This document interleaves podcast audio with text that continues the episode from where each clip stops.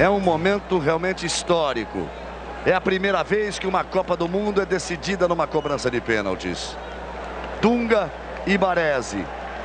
O gol será o da nossa direita. Aí Tafarel.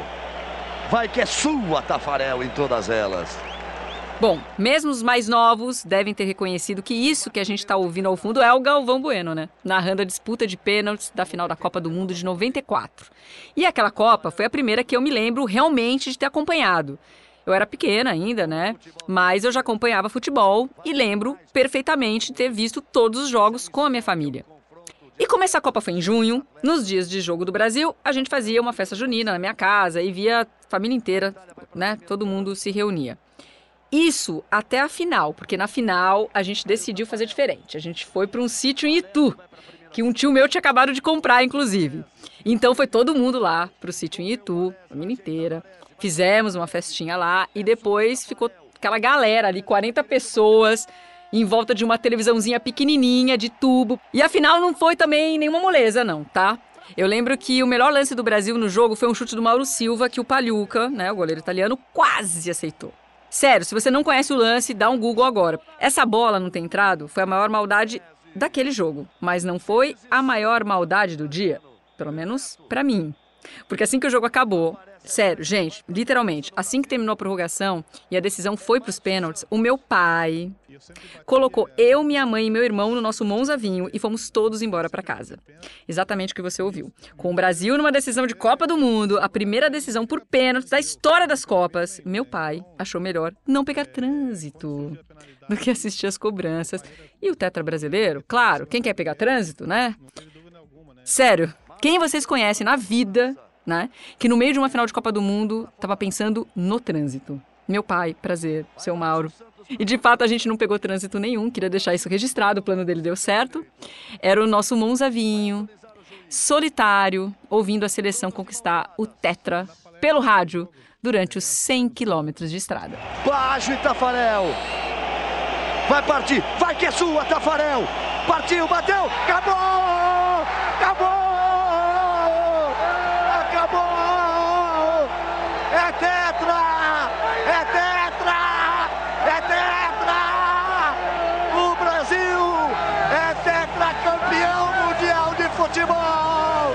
Agora eu quero ver, Jonas, se você sabe, e os nossos ouvintes sabem também, quem é que teve na final da Copa de 94 e também na final do Campeonato Paulista de 97. Foi o árbitro, foi o húngaro Sandor Pul. Curioso, né? Aposto que você e os nossos ouvintes pensaram logo em algum jogador. Como diz o ditado, arbitragem boa é aquela que ninguém percebe. Não sei não, William. Acho que a gente vai colocar esse ditado à prova no episódio de hoje. Eu sou a Joana de Assis. E eu sou o William Deluca. E você está ouvindo O Sindicato, o terceiro episódio do podcast Nos Armários dos Vestiários. Um podcast que investiga a homofobia e o machismo no futebol brasileiro. Futebol brasileiro que já foi tetra em 94, penta em 2002 e se tudo der certo, será hexa nesse 2022. Nos Armários dos Vestiários é um podcast do GE produzido pela Field Match.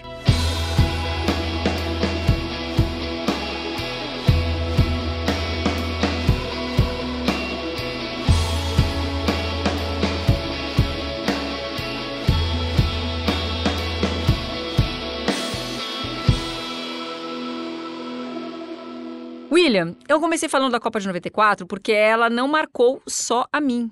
Foi a primeira vez que eu assisti um jogo na minha vida. Porque toda a Copa do Mundo as pessoas enfeitam rua, pintam, né? Às vezes faz aquele, aquelas festas antigamente. Né? Até hoje tem o fanfest aí que o pessoal faz, os locais. Esse que você ouviu é um árbitro FIFA brasileiro que atua hoje no mais alto nível do nosso futebol e que, assim como eu, tinha 13 anos naquela Copa do Mundo. Então o Brasil ganhava, todo, todo mundo ia pra rua comemorar, divertir, beber. Então ia com o pessoal. Aí era legal. Então aí assisti os jogos. Aí que eu comecei a interessar em, em assistir alguma partida, mas eu exclusivamente me direcionei os olhos para aquela pessoa que era o diferente de todo o grupo, que era o arte futebol né? As camisas me chamavam muita atenção das cores, eram cores muito vibrantes, assim, tinha uma, um rosa, tinha um prateado, um dourado, que assim, nossa, e esse cara comandando, chamando atenção ali, dando cartão amarelo, vermelho. Ele sendo o, o, cara que eu mandava na partida, né? E na época tinha uma revistinha do, do Faustão, não sei se eu posso falar isso, que começava a falar de toda a partida, quem era o árbitro, o negócio de cartões, toda uma a tática da. É, tática não, como é que fala aquele negócio? Uma ficha técnica, estatística da, da partida. E eu comecei a acompanhar isso, isso me despertou muito. Aí eu fiquei enlouquecido, né? Aí eu queria comprar camisa de ar. Eu, na época eu não trabalhava, minha família não tinha condição nenhuma financeira para comprar. E eu ficava louco querendo ter camisa, não podia ter camisa, queria comprar cartão, não tinha dinheiro para comprar cartão, comprar apito, não tinha dinheiro. E eu ia nas lojas assim que eu lembro assim de de de esporte. Aí eu perguntava, moço, quanto que é esse cartão amarelo aqui vermelho? Tinha uma caderneta preta. Ele, tantos reais. Eu falei, nossa senhora, meu sonho é ter um cartão desse, tá? Não sei o quê. E, mas nunca tinha. Só todo dia eu passava, perguntava e via, ficava vendo, namorando lá o cartão na, na, na vitrine lá da loja lá. Então, assim, um dia eu vou ter esse cartão. Bom, como você deve imaginar, o nosso entrevistado conseguiu aquele cartão e começou assim a sua relação com a arbitragem. Uma relação que, apesar desse deslumbramento, esse encantamento, né, o interesse que a gente ouviu dele agora, foi também uma forma de autoproteção. É uma profissão que eu escolhi para me esconder da minha sexualidade. Eu odiava futebol, não gostava. Gostava de brincar, de outras coisas, de carrinho, de motorista de ônibus, de médico, mas para me poder ser, pertencer a um grupo, pertencer a, a, conviver com meus amigos, eu tive que gostar de futebol, porque futebol era masculino, era coisa de homem. Então, eu, nessa época eu já sentia atração por homens, né? E foi a forma como eu, eu pude me adaptar, me adequar à sociedade, aos meus amigos. Foi também para se proteger que o nosso árbitro só topou dessa entrevista na época que ela foi gravada se a gente mantivesse o seu anonimato. Eu entendo perfeitamente. A gente sabe dos riscos que os nossos entrevistados correm simplesmente por estarem aqui compartilhando as suas histórias. E por isso, a segurança e o cuidado com todos eles sempre foram a prioridade desse podcast. Em diversos momentos, eu mantinha contato né, com os nossos entrevistados, nas nossas fontes, para saber simplesmente como eles estavam, né? E me mostrar ali, sempre presente, disponível para ouvir, porque isso, para a gente, vem antes de qualquer pauta. E existe uma importância muito grande nisso que a Joana faz, que é se colocar no local de escuta. Primeiro porque esse local de escuta não é algo simples, não é alguma coisa dada. É um esforço de afeto e de empatia. E segundo que não é fácil se abrir sobre a sua sexualidade quando nós somos diariamente alvos de preconceitos estruturais, de violências. A homofobia você já sofreu de dirigente. Sim. Quais foram esses episódios? Né? É, de, depois de jogo, a gente, a gente erra, né? Tem equívoco mesmo, não querendo. E depois de jogo o cara xingar, oh, seu viadinho, seu gay, né? Você tava lá na outra equipe, você deve estar tá dando rap pra eles lá. Esse tipo de coisa bem chula, bem desagradável, assim. Então, assim, e às vezes você fica sem força de fazer alguma coisa. Porque eu citei, não vi punição alguma, né? Então, é, e foi essas coisas que aconteceram, assim, de desagradáveis que ainda acontecem, né? Porque as pessoas, elas não têm limite de saber conversar, mesmo que tenha errado contra a equipe deles. Vai lá conversar com o dirigente, buscar não. Mas tem que chegar, te peitar, te falar, jogar indiretas, sempre jogam indiretas, né? Ah, mas também você, né? Não é homem, não sei o quê, né? Você não é homem, não sei o quê. Esse tipo de coisa. Esse lugar de escuta, Will, é algo que eu exerci durante a minha carreira inteira, né? Sempre me ajudou muito profissionalmente. É, porque, para mim, é menos sobre explorar o personagem, mais sobre ouvir. E foi me mostrando presente interessada, e isso é super real e dá para sentir. E por conta dessa relação de confiança, né, que foi construída, que ele concordou em dar essa entrevista. E foi uma entrevista diferente de todas desse podcast, porque ela não foi gravada online, ela não foi num estúdio, não teve a presença de nenhum roteirista, você não estava presente, o Will não tinha técnico de som, é, nada disso. E foi assim que ele se sentiu seguro para falar. Por isso, eu convidei ele para um almoço na minha casa e essa conversa, só nós dois, aconteceu na minha varanda. E foi assim que ele me explicou como surgiu essa resistência dele? Eu sempre quis fugir disso, mas eu queria casar, queria namorar, então sempre vivi muito solitário, sem ninguém. Nunca tive parceiros assim, namorados por muito tempo. Porque quando eu começava a me envolver, passava três, quatro, seis meses, me dava uma crise, que eu tinha que separar porque eu ia fazer a outra pessoa sofrer, que eu ia fazer a outra pessoa ficar mal, e eu não queria que ela ficasse mal.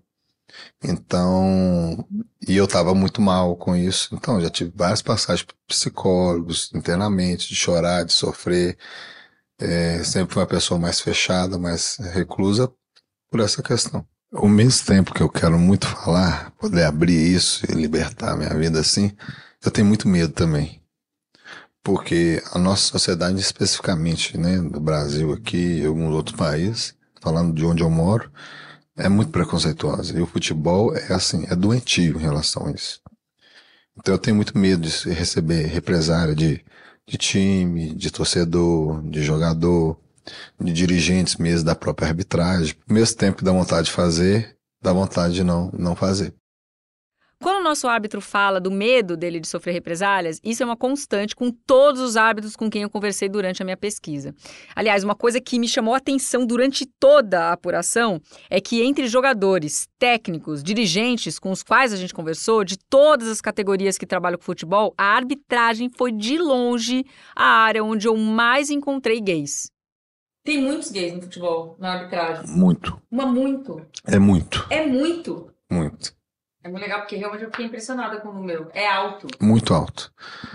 Eu te falo assim, é muita gente, mas 99% é tudo bem, No armário. bem no armário.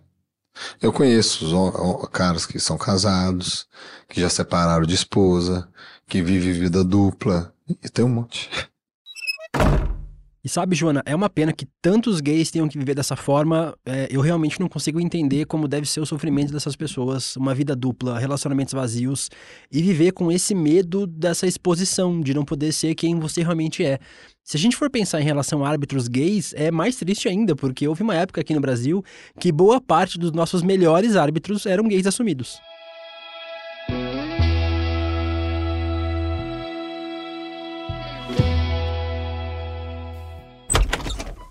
Quando olhamos para a história da nossa arbitragem, há um árbitro que se destaca tanto que podemos dividir a linha do tempo da arbitragem brasileira em dois períodos, o antes e o depois de Armando Marques. Essa afirmação é forte, hein, Joana? Pode isso, Arnaldo? um grande ídolo, um grande mito e um exemplo para todos os árbitros brasileiros. Ele foi um dos maiores árbitros brasileiros da década de 70, 80. A arbitragem brasileira se divide inclusive em duas partes, antes e depois do Armando Marques. Como o Arnaldo César Coelho disse, o Armando Marques foi provavelmente o árbitro mais importante do nosso futebol. Ele revolucionou, né, a arbitragem brasileira, né, porque ele aparecia com um preparo físico até melhor do que alguns jogadores. Então ele estava sempre junto dos lances durante toda a partida, por isso que ele apitava tão bem. Por isso que nos seus 20 anos de carreira, ele esteve presente em nada menos que 12 finais de Campeonato Brasileiro e duas Copas do Mundo. Mas além de se tornar uma referência para a arbitragem brasileira como um todo, Armando Marques acabou se tornando também um ícone para uma geração de árbitros que estava por surgir. Essa geração de árbitros se espelhava no Armando não só pela maneira dele de conduzir o jogo, mas também pelo que ele acabou representando, a possibilidade de um homem gay estar no futebol com papel de destaque, o que era impossível até então. Em 1960, você vê, em 65, a gente viu o Armando ir apitar um jogo no Ceará. Eu digo, mas que é esse? Mas que é? Mas a gente não foi lá mais pelo espetáculo que ele dava. Entendeu? Quando entrava em campo, o nego gritava, viado, viado. Isso, isso era no Brasil inteiro. Isso era no Brasil inteiro, não adianta ele esconder, porque o nego já sabia e tudo, ele fazia e tal. Tudo bem. Depois que eu aqui cheguei, nós nos espelhamos em Armando Marques. Tanto é que nossos meiões, o dele foi feito pelo Dene, e o nosso não, foi comprado ali na. Existia a loja da Rio Branco, a gente comprava na Galeria do Comércio. Quem você acabou de ouvir agora é o ex-árbitro de riso fácil, Paulino Rodrigues da Silva. É ele que nos conta como Armando Marques foi uma inspiração para diversos árbitros gays. Então, a gente copiava o Armando. O Armando a gente ia para lá porque, entendeu? Era um cara que era diferenciado dos outros. Um cara, entendeu, de três jeitos, bonito, tal, todo elegante, tal, cabelo elegante, todo elegante e, e magrinho e tudo. Os outros eram tudo barrigudo, pô. Você vê que hoje tem geração que ainda hoje copia o Armando. Dizer que não, eles passam o vídeo e copiam o Armando. Quando o Paulino fala que não adiantava o Armando esconder e que ele se diferenciava por ser mais elegante, ter o cabelo arrumado, o meião feito pelo estilista Denner Pamplona, a gente precisa se lembrar do preconceito que o Richarlison sofreu mesmo sem ter assumido e de como no futebol você não precisa ser gay para sofrer homofobia, basta você parecer ser gay. Assim como Richarlison, o Armando Marques não comentava sobre sua sexualidade nos jornais, mas convivia com matérias que pontuavam sobre a sua suposta homossexualidade. Era comum que um jornal, ao comentar a arbitragem do Armando, falasse do seu uniforme impecável, do seu cabelo fixado a gel ou do seu dedo em riste como uma batuta de um maestro ou, claro, mais feminino, como uma varinha. E o Paulino lembra bem disso sobre o Armando Marques com relação ao dedo em riste que o Armando fazia, era uma maneira dele tratar naquela época, entendeu? E naquela época de que tinha que ser feito o que ele achou, entendeu? Para ter respeito, o cara que, que entra em campo para expulsar Pelé, Pelé era Pelé, pô. Quem que expulsar Pelé dentro da Vila Belmiro? Dentro da Vila Belmiro? Só ele. Assim como o Armando Marques, o Paulino começou a aparecer como árbitro por fazer uma arbitragem diferente. A gente fazia porque é o seguinte, eu, eu fazia uma arbitragem diferente de, de muita gente, entendeu? Porque cada um tinha um estilo. E eu tinha que criar meu próprio estilo. Eu era um árbitro que aparecia naquela época, né? Entendeu? Eles, eu já era diferente, porque eles colocavam camisa preta, eu já colocava camisa vermelha, entendeu? E todo mundo ah, botava aquilo. Porque naquela época, usar camisa vermelha era viado. Era gay e tal. E eu já usava aquilo naturalmente, mas apitava jogos ali importante e tal. E não tinha, botava camisa. Por que você tá com camisa vermelha? Perguntava, é porque eu só tenho essa camisa preta. Ninguém queria me dar camisa naquela época, eu usava vermelha. Mentira, eu botava vermelha justamente para isso. Mas não foi só por usar camisas coloridas que o Paulino ficou conhecido na arbitragem. O Paulino, ele ganhou destaque por fazer parte de um trio de árbitros que surgiu no Rio de Janeiro nos anos 80 e que não tinham medo de se assumir gays. O trio era composto por ele, o Jorge José Emiliano e o Walter Senra. Não reconheceu não? É porque os três ficaram conhecidos mesmo pelos seus apelidos. O José Emiliano era o Margarida, o Walter Senra era o Bianca e o nosso Paulino era o Borboleta, formando assim o trio MBB. Bom, eu já, já o conhecia de nome, né? A minha aproximação com Margarida, nos encontramos, ele, nossa amizade, nós, quando ele foi ser meu auxiliar, eu era mais antigo do que ele na federação. Então, nós estávamos. É, nós fomos trabalhar nos jogos que era a Copa Letra. Copa Letra lá é, São Francisco Xavier Imóveis, na Ilha do Governador, do Cocotá. Aí, Margarida, eu falei, quem é Margarida? Essa bicha da minha bandeira. Eu falei, essa bicha lá de bota. Bom, aí ficamos. Daí, daí, terminou o jogo, papapá. Pá, pá fomos para um bar tomar cerveja. Daí pronto, eu, Margarida, nascemos uma grande amizade que perdurou até sua morte. Nós ficávamos, entendeu? A gente ficava, aí pronto, já foi, aí ficamos já muitos, muito, muito, muito amigo. Eu vinha para casa dela em Copacabana, entendeu? E conheci eh, eh, o, o companheiro dela, entendeu? Conheci vários amigos e fizemos uma amizade extraordinária, entendeu? Tanto ela como também o Walter Serra, entendeu? O Valtinho, nós tivemos uma amizade brilhante ele nasceu na favela em Petrópolis, eu passo lá em Petrópolis até hoje, lembro dele, entendeu? Aonde ele nasceu e posteriormente, depois que ele foi funcionário público, ele comprou um apartamento, deram, não sei essas histórias. Depois que os três árbitros da Federação Fluminense se assumiram homossexuais, eles serviram de exemplo para outros árbitros de outras federações e uma rede maior de árbitros gays se formou. Foi aí que o trio deixou de ser só um trio e o sindicato foi criado. Enfim, nós tivemos que peitar, quebrar essa barreira para poder trazer os outros conosco.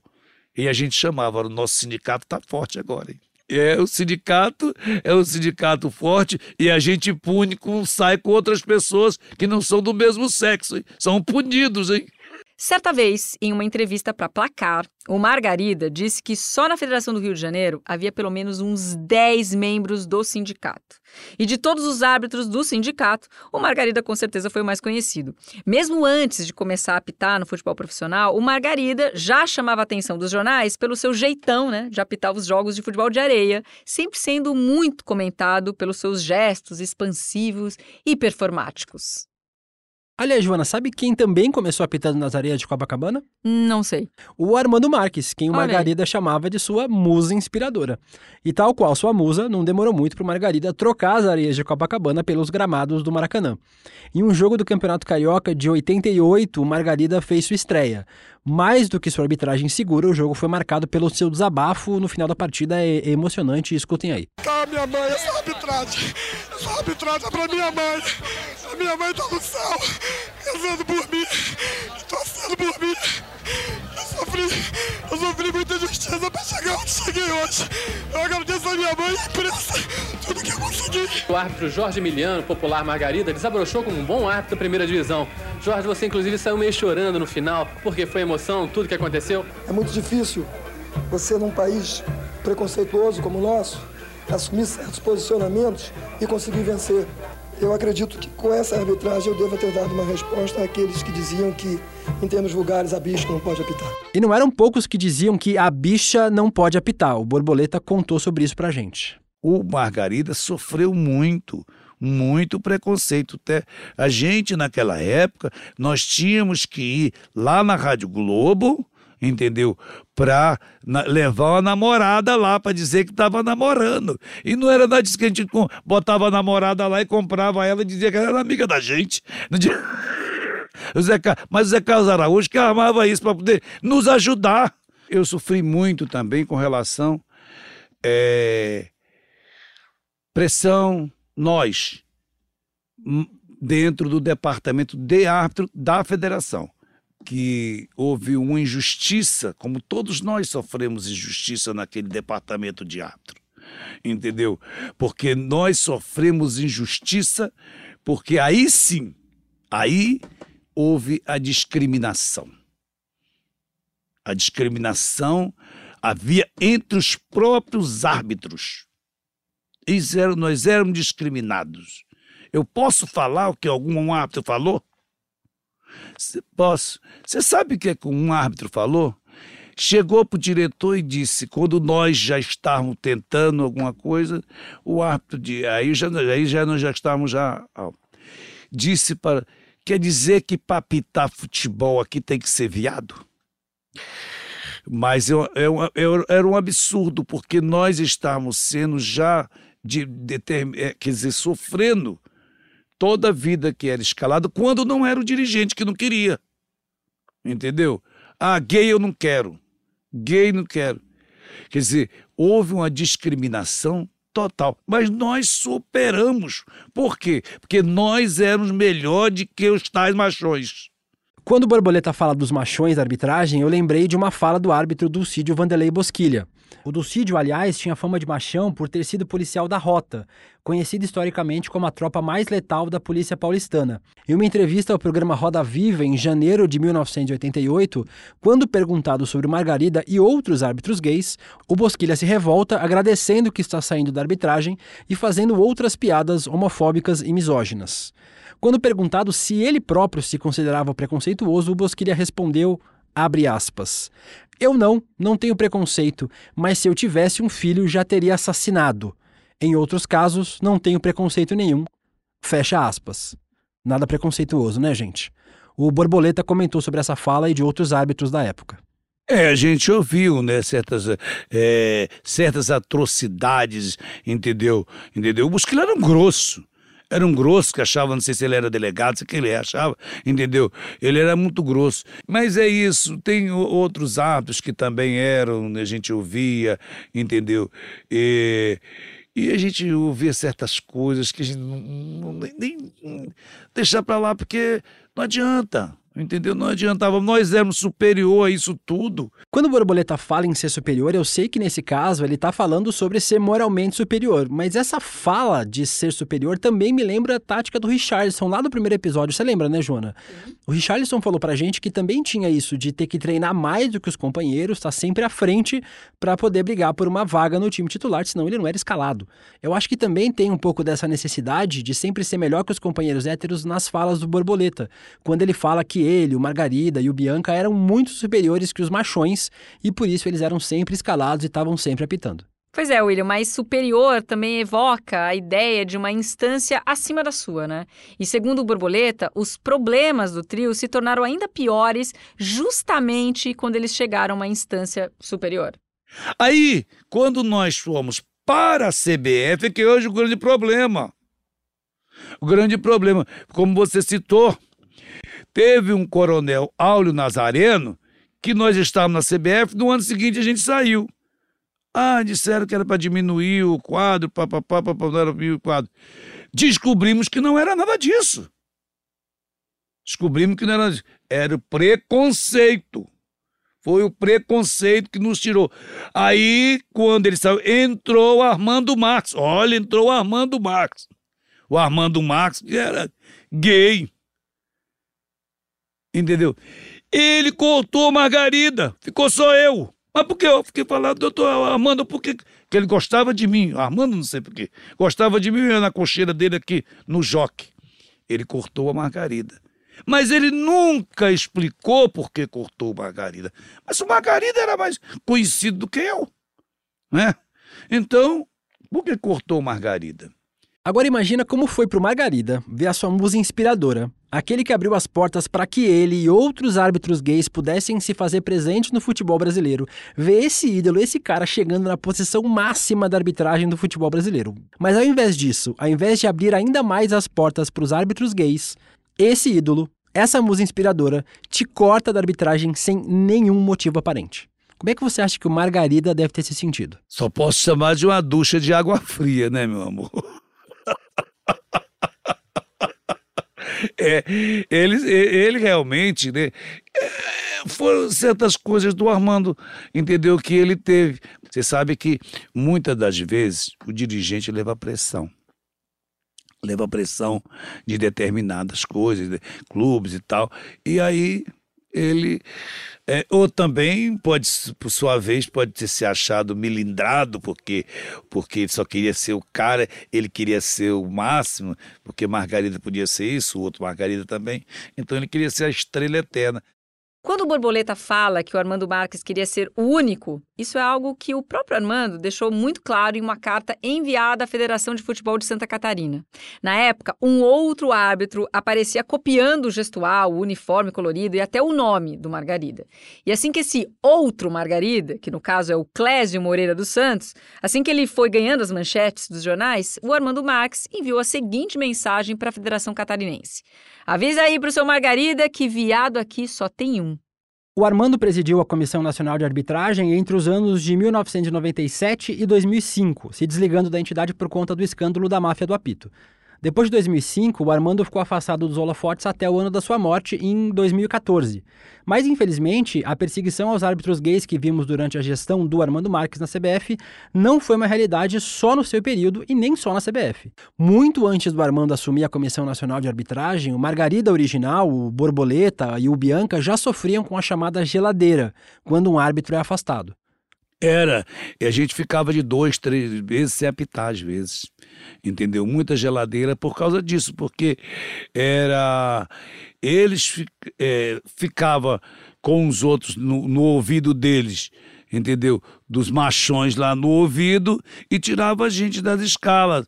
Depois de ter sido removido dos quadros da CBF pelo Armando Marques e depois de inúmeras geladeiras da Federação Fluminense, em 94 o Margarida foi finalmente afastado de forma definitiva da comissão estadual. Naquele ano, o coronel Áulio Nazareno assumiu a comissão de arbitragem da Federação do Rio de Janeiro prometendo uma moralização. Esse discurso de moralização era uma resposta ao escândalo de manipulação de resultados que tinha destituído o último diretor de arbitragem, mas vocês podem notar que essa escolha dessa palavra moralização também já deixa implícito outras prioridades dessa gestão. Se a presença de um gay na sociedade é historicamente vista como uma subversão da moral e dos bons costumes, um gay em uma posição de autoridade no esporte de identidade nacional era bastante, na visão deles, desmoralizante ainda mais se durante o exercício de sua função ele demonstrasse ser gay sem nenhum pudor.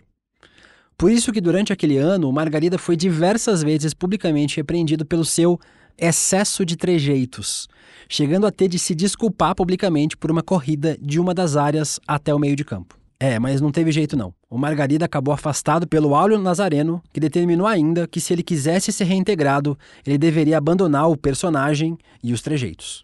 Confrontado, José Emiliano disse que não poderia matar o personagem do Margarida, pois o Margarida era seu ídolo, um árbitro gay assumido e sem medo de ser quem era. Se ele matasse o Margarida, o José Emiliano morreria também. No ano seguinte, já bastante enfraquecido pelas complicações decorrentes da AIDS, Jorge José Emiliano dos Santos, o Margarida, faleceu. Olha, eu eu acho que o Margarida ele ele era uma pessoa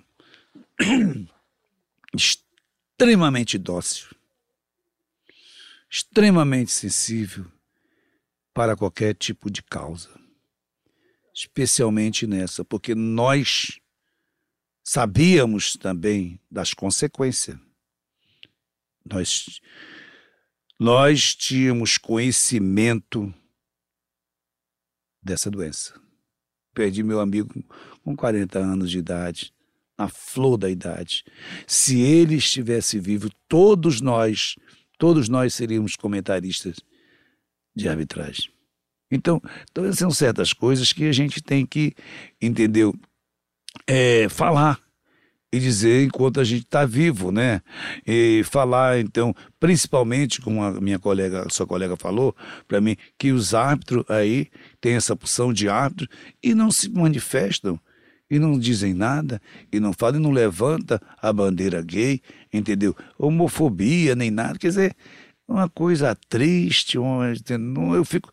Eu, eu fico com pena deles, né? Porque ainda estão oprimidos numa coisa que nós fizemos lá atrás, sem opressão, que tinha muito mais, entendeu?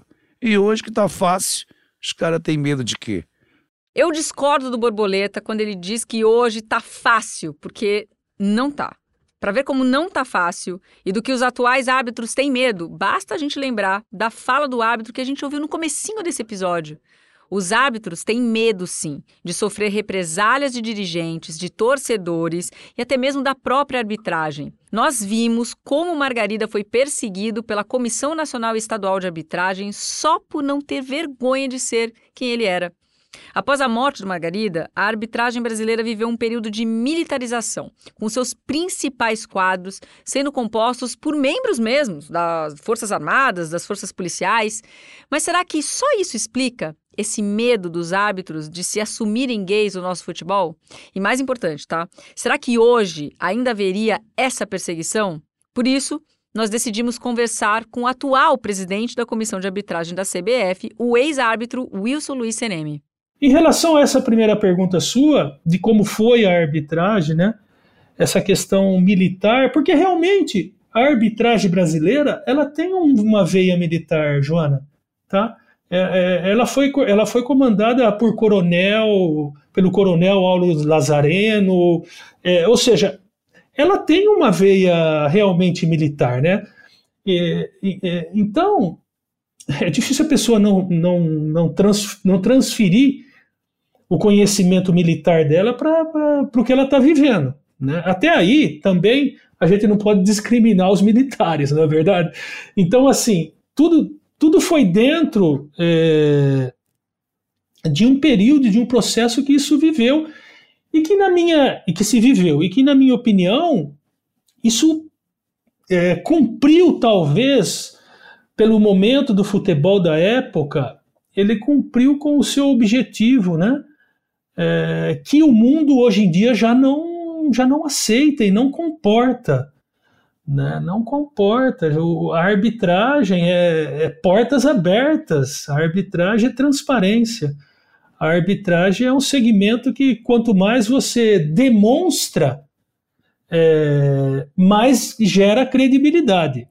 Tocando nesse ponto da transparência que o CNM comentou, eu resolvi ser transparente também com ele e expor o que eu ouvi de vários árbitros ao longo da minha pesquisa. Que diversas vezes eles foram orientados a não se pronunciar e até a não postar nada nas redes sociais. Um desses árbitros foi inclusive impedido de apitar um campeonato de times LGBTQIA, para não levantar suspeitas sobre a sua sexualidade. Eu perguntei então para o CNM se ele já havia ouvido tais orientações enquanto ele era árbitro e se essas orientações continuavam até hoje. Não, Joana. Nunca recebi nenhuma orientação, é, nunca escutei nenhum companheiro árbitro é, homossexual receber essa orientação. As orientações que a gente sempre recebeu, não sei se isso estava intrínseco nelas ou não, era outra orientação padrão, padrão de, de, de, gestual, que é os padrões de gestual da arbitragem, padrões de, de, de vestimenta, sim, padrões de vestimenta, e isso, por exemplo, também é outra coisa que está tá acabando, né? Quem diria que o Anderson Daronco ia ter aquela tatuagem no braço que tem hoje, não é verdade? É, quem diria isso, né? Era, era impensável isso, tá? Né? Ah, outra coisa que a gente tem pedido para os árbitros, e é verdade, né? um, certo, um certo controle é, das redes sociais, a gente, a gente pede na exposição de, de, de, de, é, de momentos de arbitragem, isso sim, tá? Por exemplo, dentro de um vestiário é, que está preenchendo a súmula, por exemplo, só um exemplo, não vai tirar foto da súmula e postar a foto da súmula na rede social, né? Porque por mais que a gente seja aberto, por mais que a gente tenha a cabeça para frente, peraí, as coisas têm limite, né? Então tudo que não afete, tudo que não afete é, o bom segmento, o bom andamento da instituição e da arbitragem, ele pode ser feito. Então não tem nenhuma, zero. Os árbitros e as árbitras, com certeza dentro da sua vida pessoal, podem, inclusive, é, eu estou aberto, né? Estou disponível aqui 24 horas por dia, porque a arbitragem incrível como eu pensei que eu ia ter menos trabalho na CBF que na Comebol, é o dobro do trabalho. ah, e a gente está à disposição de todo mundo, inclusive para ajudar, para ajudar e crescer junto, e identificar qual é a melhor maneira, né? O melhor, o melhor caminho, a melhor orientação. Eu acho, eu acho que, inclusive, é, nós seríamos a arbitragem. É, passaria a ser, dentro dos segmentos do futebol, algo a ser seguido. Eu acho algo positivo. Acho algo que ajudaria os outros segmentos do futebol, seja ele jornalista, seja ele é, dos técnicos, seja ele dos jogadores, né? E o árbitro, como é uma figura normalmente de, de autoridade e de controle, né? Ele que controla né? É, um árbitro gay controlando e assumindo que é gay passa a ser um, um exemplo para que todos os outros possam a ser e que se assumam. Ouvir do CNM que os árbitros que decidirem se assumir têm todo o apoio dele e que ele acredita que a arbitragem pode ser sim um exemplo de inclusão para os outros setores do futebol foi bastante reconfortante. Porque quando eu conversei na minha pesquisa né, com vários árbitros, a grande maioria tinha sim muito medo de sofrer alguma represália por parte da CBF depois que eles se assumissem publicamente. E a gente entende, né? Porque a gente viu como foi o tratamento é, destinado aos árbitros gays ao longo de toda a história da nossa arbitragem. As pressões, geladeira, perseguições. Por isso que é tão reconfortante mesmo ouvir essas palavras do atual presidente da comissão de arbitragem. Porque, inclusive, esse foi um pedido do nosso próximo entrevistado. Ele só falaria com a gente se a gente conversasse com o CNM e ele garantisse esse apoio né, aos árbitros que decidissem se assumir. Por isso, agora nós vamos conversar com. Na quinta-feira, dia 23 de junho de manhã, eu recebi uma mensagem desse outro árbitro, tá? Não é o árbitro que começa esse podcast. Eu já falava com ele já fazia um tempo. Ele foi árbitro FIFA por mais de 10 anos. É, ele é super bem resolvido com a sexualidade dele. É casado, inclusive, com um homem, que fique claro, né? Não se esconde de ninguém. E ele estava super disposto a falar em on, realmente, para esse podcast. E nessa mensagem, do nada, ele estava agora me dizendo que havia optado por não externar o assunto publicamente. Coincidentemente, essa mudança de opinião dele veio justamente um dia depois que ele conversou com o CNM. Meu chão veio abaixo. Foram meses, gente, conversando com ele, ele concordando sobre como aquilo seria uma libertação, que geraria um efeito positivo em todo o meio da arbitragem, né? Não só da arbitragem, do futebol.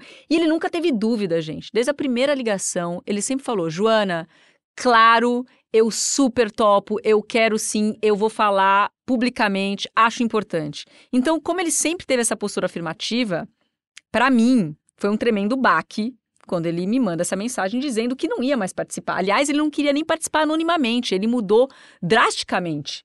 Isso foi um choque para mim mesmo. Não só para mim, né, gente? Para toda a equipe de produção do podcast. Tanto que a gente marcou uma reunião de emergência para o dia seguinte, porque a gente não sabia o que fazer, a gente estava contando com aquela entrevista, né? Só que aí, durante a nossa reunião, mais uma vez, chega uma mensagem para mim. Então, essa mensagem era do outro árbitro, o primeiro, né, que a gente ouviu no comecinho desse episódio. Foi aí que meu coração gelou de verdade, tá? Porque olha o que ele escreve para mim. Oi, Joana, eu conversei com o CNM, me liga quando der.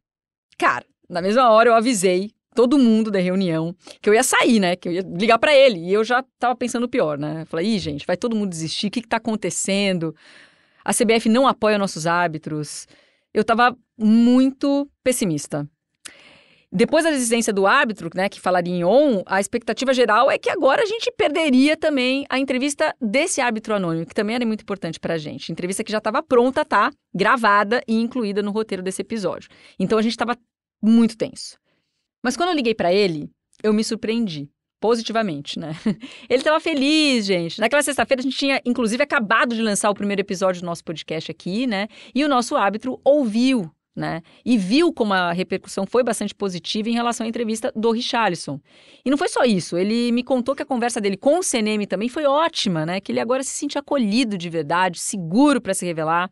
Por isso nós chamamos ele aqui de volta para uma conversa extra.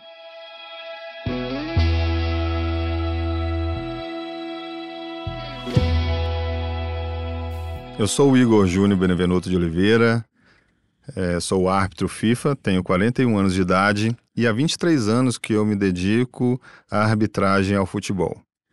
Hoje eu estou aqui para falar com vocês que eu sou um homem gay. Sou o primeiro árbitro FIFA no mundo a declarar publicamente a minha sexualidade. Porque eu quero, hoje eu quero viver como eu mereço agora que a gente já tá gravando, acho que é uma coisa importante de você falar é o que que te fez mudar de ideia desde aquela assim, na nossa conversa na varanda, que ali era certo de que seria anônimo, é, e hoje você está aqui e eu vejo totalmente a diferença em você. Na, no, parece outra pessoa que está aqui mesmo, cheia de força, cheia de atitude. é muito legal, de, de, coração, ver você aqui agora. Então, queria que você falasse desse processo de mudança. É, primeiro foi a questão do apoio da minha família, né? Uma conversa com a minha mãe, com a minha irmã, o apoio do meu amigo que é árbitro Felipe Lima, né? Ele me induziu muito, me deu muita força em relação a isso e o apoio da CBF, que era imprescindível eu conversar com o CNM e depois que ele conversou com vocês, eu liguei para ele, isso me deu muita força para poder falar. Isso foi assim é, a mudança de chave completa. Tem uma coisa que eu acho que o Igor tem que falar, que ele me contou aqui, na entrevista de vídeo ele falou, que, por exemplo, ele ouviu o podcast, ouviu a história do Richardson, que ele também nunca, ninguém ouviu da boca do Richardson, né? E ele apitou jogos do Richardson, né? Então ele falou assim, pô, a gente estava lá trabalhando, os dois coexistindo em segredo, né? Isso é legal você falar também. É, o que, que você sentiu quando você ouviu o podcast do o episódio do Richardson? Eu achei magnífico, porque assim, eu já apitei vários jogos do Richardson quando ele trabalhava, jogava no Atlético Mineiro. E para você ver, a gente convivia no mesmo ambiente, no mesmo local, apitando os jogos dele e nunca nos falamos sobre isso. E um sabia do outro. Um sabia do outro e convivia naturalmente. Então mostra que a gente pode viver, conviver com as pessoas sem nenhum tipo de problema dentro da, do futebol, dentro do esporte, né? E me deu muita força para poder me abrir, poder falar com vocês. Então, como ele, ele tinha falado que acha que não vai mudar a vida de ninguém, aquela, aquele podcast já foi um pingo né, no meu oceano para mudar a minha história. Eu tive o Igor Futebol, Igor Família, Igor Amigos, Igor Vizinhos, mas nunca o Igor de verdade. Então acho que a partir de hoje vai ter o Igor de verdade, sem, sem máscaras, sem camuflagem, sem ser um camaleão, para poder viver se camuflando, mudando de cores, dependendo do ambiente e dos lugares que eu vivo ou vivia, né? Agora eu vou poder ser eu.